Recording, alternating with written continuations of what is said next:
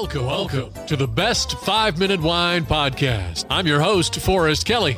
From the seed to the glass, wine has a past. Our aim at the Best Five Minute Wine Podcast is to look for adventure at wineries around the globe. After all, grape minds think alike. Let's start the adventure. Our featured winery is. We continue our conversation with Phil Plummer of Montezuma Winery in Seneca Falls, New York. Last time we talked, Phil, you were talking about texture. Could you explain that to me? So I, I think for me, I'll contextualize it around what we do here a lot. We're in a cooler climate region, so we're not going to have the big, like, hit you over the head tannins that you would get in a warm climate.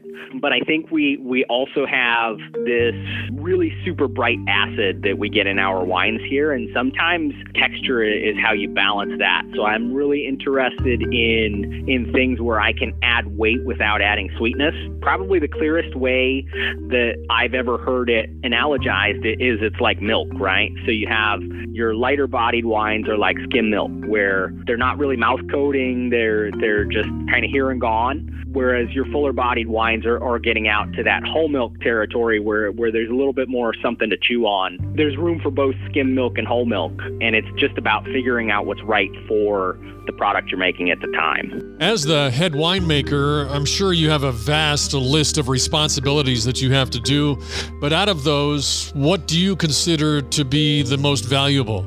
You probably don't want really full bodied Cabernet in the middle of summer, but a really light bodied zippy Riesling is going to be perfect. I think every wine has its own parameters, and that's really the job of the winemaker is to figure out where where the wine wants to be. For me was was a pivotal point in my career when I stopped trying to make the wines that that I wanted to make and started listening to to the wines and trying to make them the way they wanted to be. And I can imagine that having that epiphany has opened up some other opportunities for you.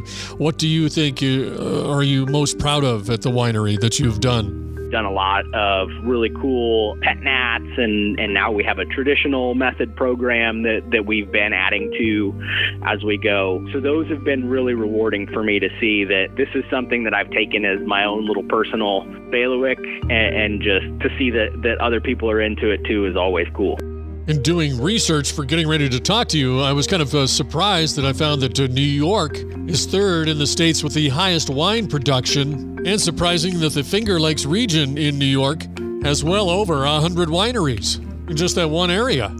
So it's a great story. I mean, we were like the original American wine region. If you're familiar with the bonding system on wineries, so every winery in the U.S. that's legal, you have to file a bond with the federal government and you get a bond number that's associated with your permit.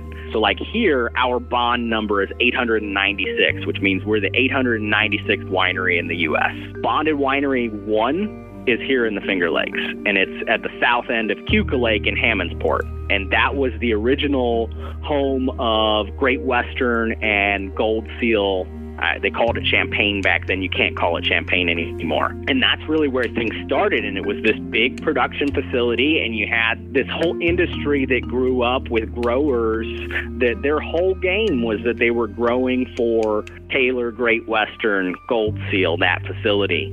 Then in the middle of the 20th century, the Taylor family sold that property to Coca Cola, and Coca Cola came in and broke all those contracts you suddenly have a production facility that's trucking in and, and, and by rail car is bringing in cheaper juice and bulk wine from the West Coast, and this whole industry of, of grape growing families that have nowhere to sell. And the state stepped in at that point and created the farm winery license, which is what we owe everything to today. A lot of the people who are making wine today, a lot of the wineries are still the families that were growing for Taylor Great Western Gold Seal. Okay. You have some of them who have decided to make wine, and some of them who have just been growing grapes for generations unattached from wineries. Since you don't have your own vineyards, can it be rewarding and working with different growers?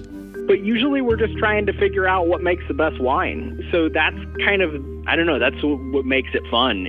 When you work with growers for a long time, you get a sense for what their farms do. I know that there are Riesling vineyards that every year are going to hold their acidity better than the other Riesling vineyards. Thank you for listening. I'm Forrest Kelly. This episode of the Best 5 Minute Wine Podcast was produced by iHism. If you like the show, please tell your friends and pets and subscribe. Until next time, pour the wine and ponder your next adventure.